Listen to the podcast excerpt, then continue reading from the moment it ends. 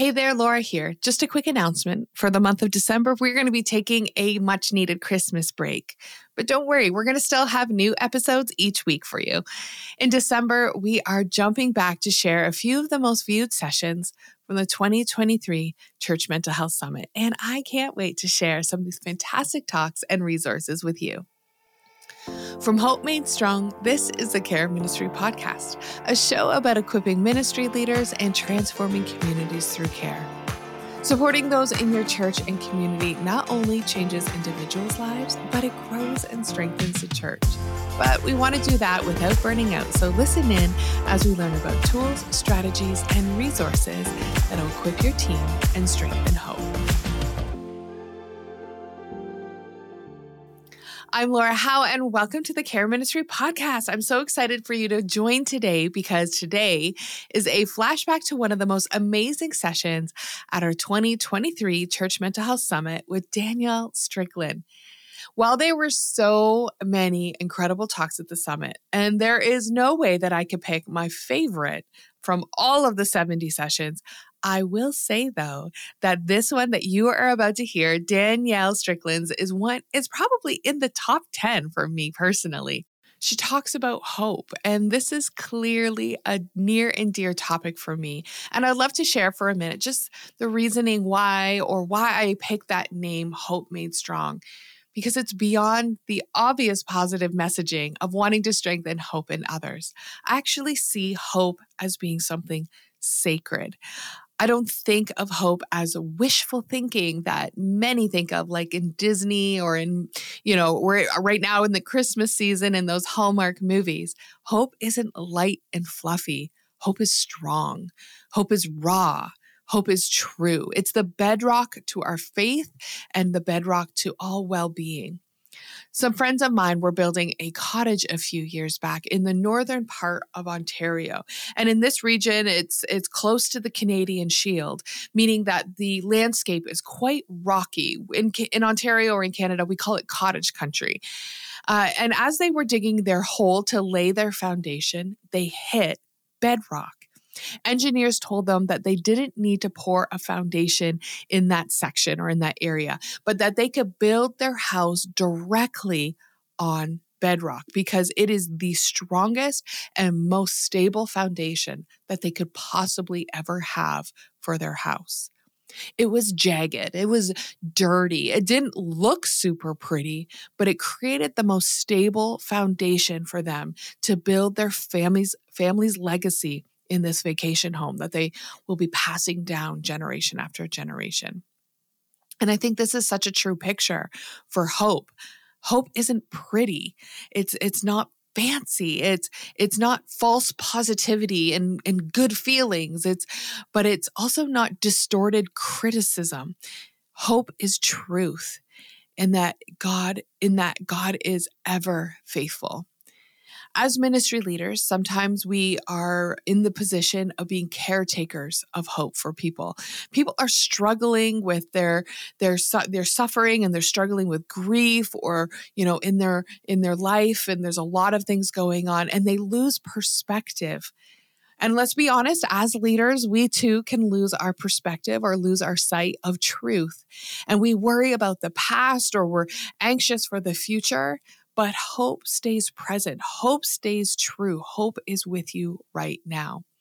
And in the name Hope Made Strong, there's this assumption of action and movement, that we are engaged in the action of strengthening hope. We are walking and taking action with people as they navigate their circumstances and seek hope and, and, and grasp to hope. And I love how Danielle's talk about hope in her in her words and this might be a spoiler but it's just so good that she talks about hope as an action and how she crafts her message in, in her session here. It captures how we're able to cultivate hope, that we are participants in our story, not just observer, just observers. Danielle is a fellow Canadian and an activist, which I think is so cool. She leads an organization called Boundless, which launches creative exploits like Women Speakers Collective, which is all about raising up the voices of women, or IMBY, which is an acronym for a tiny home movement, uh, standing for In My Backyard. She also is a uh, advocate for Brave Global, which is preventing human trafficking, and Hagar's Voice, supporting and advocating for survivors of abuse. If you have lost hope or walk alongside others who are hopeless, this session from the 2023 Church Mental Health Summit is for you. I hope you, and I know you will enjoy it as much as I have. Hi there. My name is Danielle Strickland, and I have the privilege of talking about cultivating a life of hope. And uh, I don't know that there's a more important topic to tell you the truth, not just because I want to talk to you about it, but because I've struggled along with so many people in the world today with all of the fatalistic despair, sort of apocalyptic, it's the end of the world as we know it realities that we've all faced. And so I want to talk to you about in the middle of those spaces and those difficult spaces, how do we cultivate an authentic hope? How do we be people who live hopefully? You know, in the in the Bible in Romans it talks about how God is a God of hope and that he can fill us with all joy and peace as we trust in him so that our hope would over flow. This is not a survival hope. This is an overflow of hope. And so, my genuine question is how do I be like that? How do I overflow with hope in a world that is really struggling with despair? Uh, there's a guy named Mark Sayers who wrote a book called The Non Anxious Presence. And in the book, he talks about how um, there are historical shifts, era shifts, he says, historically, every couple hundred years or a hundred years, there's this shift in era. And in between the shifts in era, there is this uh, what he calls the gray zone, or what historians call the gray zone. And the gray zone is when all of the things that used to work are no longer working. And we know that everything is shifting, but actually the future is not quite here yet. And so we live in this messy middle of a gray zone between eras. I mean, think about this in the way that you live your life. I mean, in business and economics and politics and religious structures and institutions, education. I mean, this is endless. There's definitely a shift that we're in. And so the impulse in that gray zone is to lose hope. We lose hope in the past because it's not answering the things that we need it to answer right now. And then we lose hope that the future's not coming because it's not here yet. And we stick in this kind of weird spot. It's in that spot where, because we're believers in a boundless God, in a present God, in an honest God, in an active God, that we don't have to give in to the anxiety, that there is a hope that is beyond and also deeper than the conditions the world finds itself in. And that's where we want to land. And that's what I want to talk to you about. So, three basic principles, super easy, hopefully, for you to remember. And the first one is this hope is honest, not happy.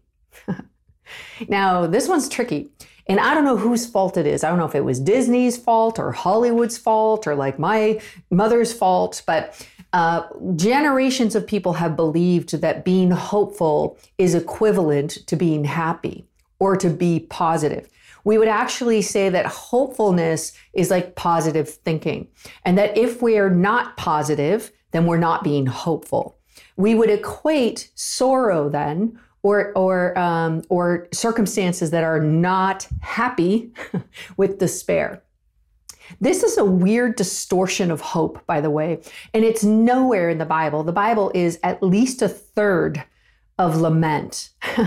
and lament means telling the truth with like full meaning. Lament means to grieve. Uh, in the Old Testament, it would look like people tearing their clothes, you know, like just in grief, literal lament. It would look like pouring out requests to God. I mean, so much of the biblical story is about people who are suffering and are in situations of oppression or situations of deep suffering, situations of abandonment where they feel like, where is God. You know, there's some heroic uh, stories and storylines. One of my favorites is the story of Gideon. The reason why it's my favorite is because Gideon is hiding in a wine press threshing wheat. In other words, he's just surviving because he's being oppressed by another people. The people of, God are kind of hiding out, trying to eke a living, survive in the midst of this uh, oppression.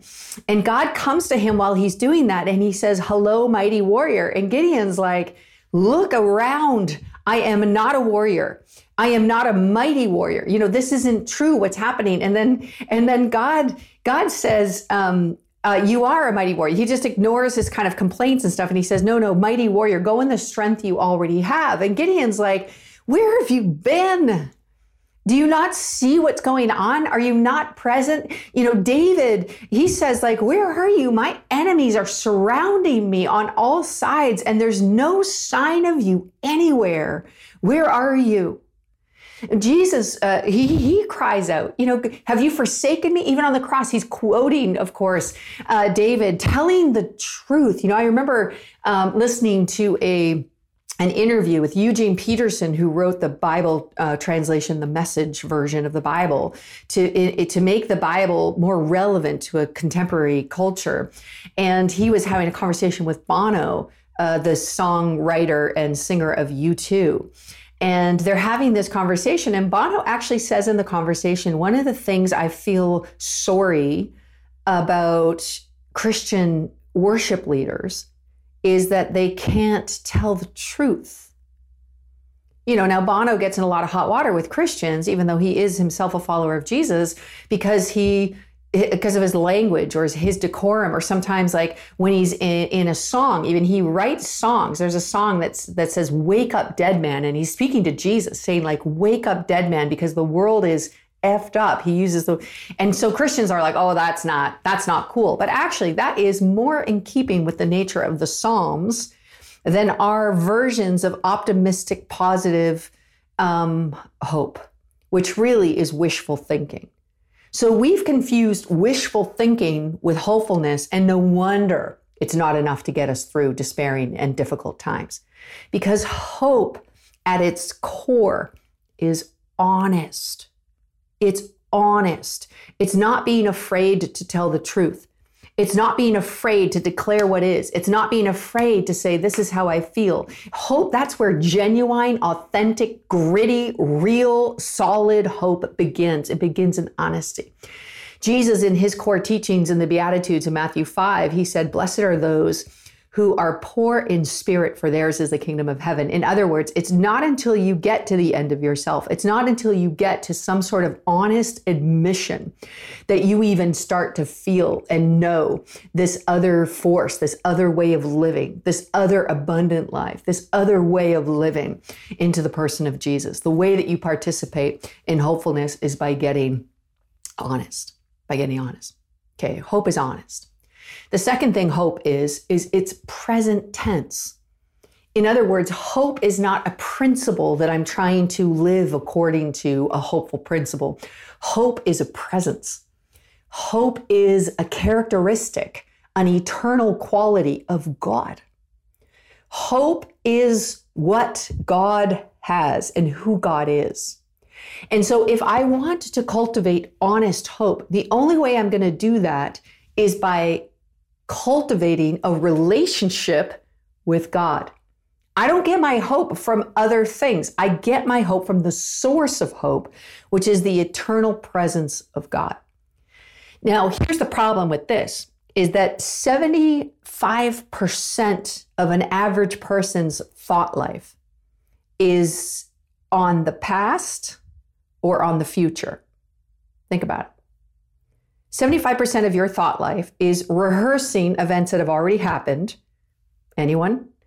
Or thinking about events that are not happening now but are coming up.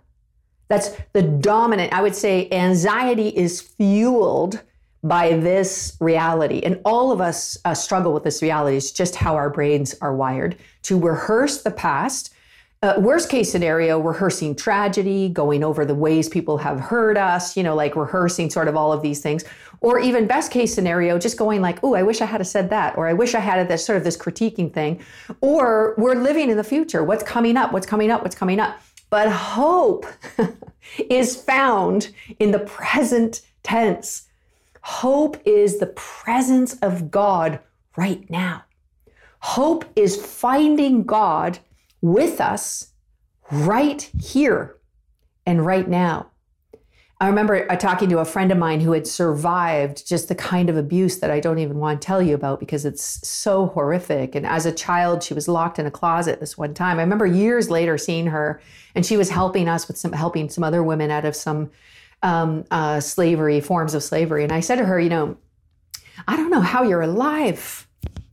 I don't know how you're alive. Like, how are you here? I literally, like, I once you, if you heard her story, you would say that with me. Like, I don't even know how you're here. How did you make it this far? Like, how are you still alive? And she said to me, I remember as a little girl being locked in this closet. And she said, I had gone to Sunday school. I was locked in this closet. I was being kept home from school because my bruises were so extensive that my parents knew they would get in trouble if they sent me to school. So they kept me home. They locked me in the closet for the day. And she said it was dark in there. And she said, I cried out in the closet by myself. I said, God, please, where are you? God, where are you? God, where are you? And she said, Danielle, I kid you not. In that closet, the darkness turned to light, and I heard a voice speak to me. And God said, I'm right here. This is the thing about honest hope is that when you get to the end of yourself, when you're honest about your need, when you're real about where it is you find yourself, that's when you encounter the God who is with you. When you get there, that is a hope that cannot be shaken. That's where David could say, Where could I even go from your presence? Where could I go? I could make my bed in the depths of hell. Anyone been there or know someone who's been there? You know, I've worked with so many people in addiction and I've gone to tons of 12 step meetings. Even myself, I've worked through my own addictions. I, I went to a 12 step meeting, and when they ask people to share their story, they don't ask people to share their misery. They ask people to share their experience and their hope. If you ever you've had an opportunity to go to one of these things, it is perplexing because a person will get up and they will start sharing some of the most horrific things that they've done, some of the most horrific things that have been done to them. They will share some of the most vulnerable and exposing things. You're just like, what is happening? How is this hopeful? Like, this is, ah, it's the opposite of what our cultural impulse and what our cultural training has told us to do, which is to cover, which is to pretend, which is to be optimistic, which is to be like, well, we'll be fine. You know, we'll just power through. This experience is the opposite of that. It's the uncovering of the naked truth. And then right there is where they will tell you how they found a power greater than themselves. And that led them to freedom. That's hope. The present tense, this present moment to know that the more honest you are about where you are, where your fears are, what's happening, where you find yourself, the crying out to God to say, Where are you? Like we see in the biblical narrative so much, this honest, honest lament. You'll find God is with you right here, right now. In that, that's hope. The third principle of hope is that to be people of hope, to participate in hope, is to be active, not passive. Now, here's what I mean by that. I mean, again, that hope is not something that you see from a distance. Hope isn't something that you maybe glimpse. Hope is something that you see God with us and then you participate in. I mean, this is one of the great mysteries of the way that Jesus interacts with people. You know, when he interacts with, he sees somebody who needs healing and he'll say to them, What would you like me to do? And then they might say back, I'd like to see. And then Jesus will give them something to do. It's fascinating to me because he's speaking to people who have been made passive. They've been disempowered in their life. So, most people who were suffering in those days, particularly of physical ailments, would have been theologically thought of. They'd done something wrong to deserve it. But also socially, they would have been less than. They would have really lacked choices. And what Jesus does is he gives them back choices.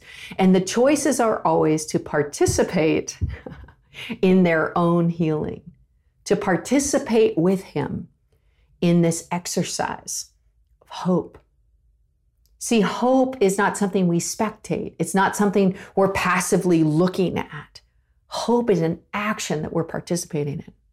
Now, I've discovered this in my own life. I'm an activist for the most part, but I'll tell you this if I spectate from a distance, and I look at like a big issue, let's say it's um, the refugee crisis in the world today, and I look at the refugee crisis and I look at the numbers and I do a TED talk and I just see the overwhelming, unwelcoming presence, the, the policies and procedures that exclude people, the like sheer need.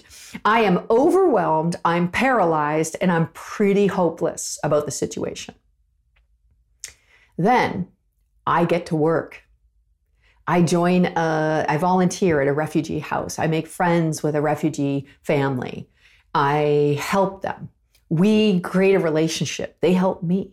They come to my house for dinner. I help as a reference on their form for whatever. They live in my house for a little while with me, whatever it is. I participate in helping and serving and being part of the healing of this family, of the welcome of this family, of the the hope for a future for this family. And guess what happens? I am so hopeful about the refugee crisis. I, it's bizarre, but I'm telling you, this macro idea of critiquing and spectating from a distance is a breeder of despair. If you want to live hopefully and overflow with hope, even about macro issues, do something small, get involved, participate, get active in that action of serving other people, in that action of participating with God in bringing life and fullness and, and truth to the world. You will find hope overflowing inside of you. This is what it means to live hopeful lives. And I pray that this is something that you can do. Now, I just want to finish with this. I pray a prayer every day it's from a way of life called infinitum, which is Latin for boundless. It's the based on the boundless love of God. And I pray this posture prayer every day as a way of helping me live hopeful for the world. And this might help you too. So if you want, pray along with me. The first posture is a posture of surrender. So I just say, God, I surrender my life to you today. It is more than I can handle. And this is a part where you might want to name exactly what it is that you're despairing and get honest about your own struggles and your own limitations and say, all of these things I give over to your care and to your love today. And then I hold my hands out in a posture like this, open handed. And I just simply ask for what I need today in this present moment. Maybe it's grace, maybe it's mercy, maybe it's forgiveness, maybe it's strength whatever it is, maybe it's vision, maybe it's light, it's hope. Receive it, it's free. Free for you to receive. And then I just simply say, I'm going to look for where I can give these things away today. And the final posture is to open my uh, arms wide, like a big, big hug. and I say to those who are struggling, I say to those people who feel alone and invisible and left out, that I see them that my life is open to them, that they are welcome to find home right here. And I those postures of surrender, generosity and mission keep my hope honest. Keeps my hope daily present tense and it keeps me active and not passive. And I overflow with authentic hope. That's what I keep praying for you too. May the God of hope fill you with peace and joy as you trust in him so that you overflow with hope by the power of his spirit. Amen. Hey, thanks for listening. I love the simplicity yet powerful impact in the message that Danielle shared. Hope is honest, hope lives in the present, is here with you right now, and hope is active. So good. Such a good message. Well, I just wanted to share that I appreciate you and I am so grateful for you and the courage you are you have to serve your community and to show up authentically. And it's just so incredible. And I am so thankful for your time spent with us here on the podcast. Take care.